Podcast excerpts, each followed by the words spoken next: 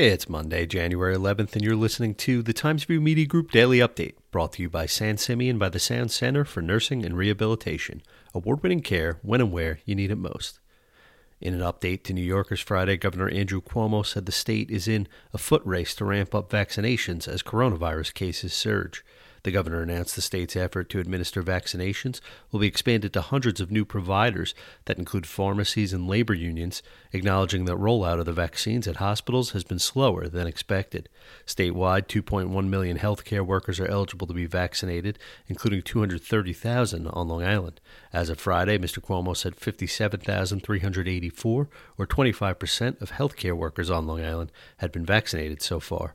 He announced the state would be expanding its vaccination distribution effort to include 870,000 education workers, 207,000 first responders, and 200,000 transit and public safety employees, along with other essential workers and 1.4 million New Yorkers over 75 years old. Hospitals will continue vaccinating their frontline workers as the state plans to open 20 mass vaccination sites this week. State officials did not announce where those sites would be, apart from the Javits Center in Manhattan.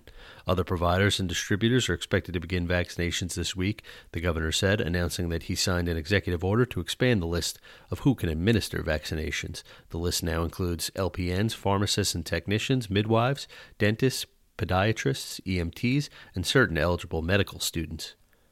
A former Southold Town probationary police officer sued against the town over his firing in May 2016 has won a victory in the appellate division of state Supreme Court, which has ordered the town to turn over videos sought by the former officer's attorney.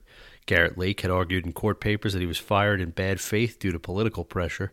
His and his attorney's efforts to move the suit forward have previously stumbled in state Supreme Court, with judges' decisions denying an Article 78 proceeding aimed at returning Mr. Lake to the job. Last month, however, the appellate division overturned that previous ruling, saying the in car videos sought by Mr. Lake's attorney, Eric Bressler of Mattituck, are in fact pertinent to the case. With that decision, Mr. Lake's suit remains alive and goes back to state Supreme Court in Riverhead for trial. Aid for small business owners and renters in Suffolk County is still available as growing coronavirus cases continue to disrupt the economy. The two part Bringing Assistance for COVID 19 and Kickstarting Support to Operating Professionals, or Backstop program, will provide nearly $600,000 in emergency rental assistance and distribute grants to around 150 small businesses. Under the rent program, eligible applicants could receive a one time payment to cover one month's rent with a maximum payment of $2,500. Applicants are required to fill out and sign a certification form to verify their income and demonstrate how they were affected by the pandemic and must occupy legal permanent housing. Hotels, motels, and dorms are excluded to qualify. Expect partly sunny skies today with a high temperature of about 41 degrees, according to the National Weather Service. Low tonight will be around 31. I'm Grant Parpan, and that's our update for Monday. Check back for more news throughout the day. Once again, today's report was brought to you by San Simeon by the Sound Center for Nursing and Rehabilitation. Award winning care when and where you need it most.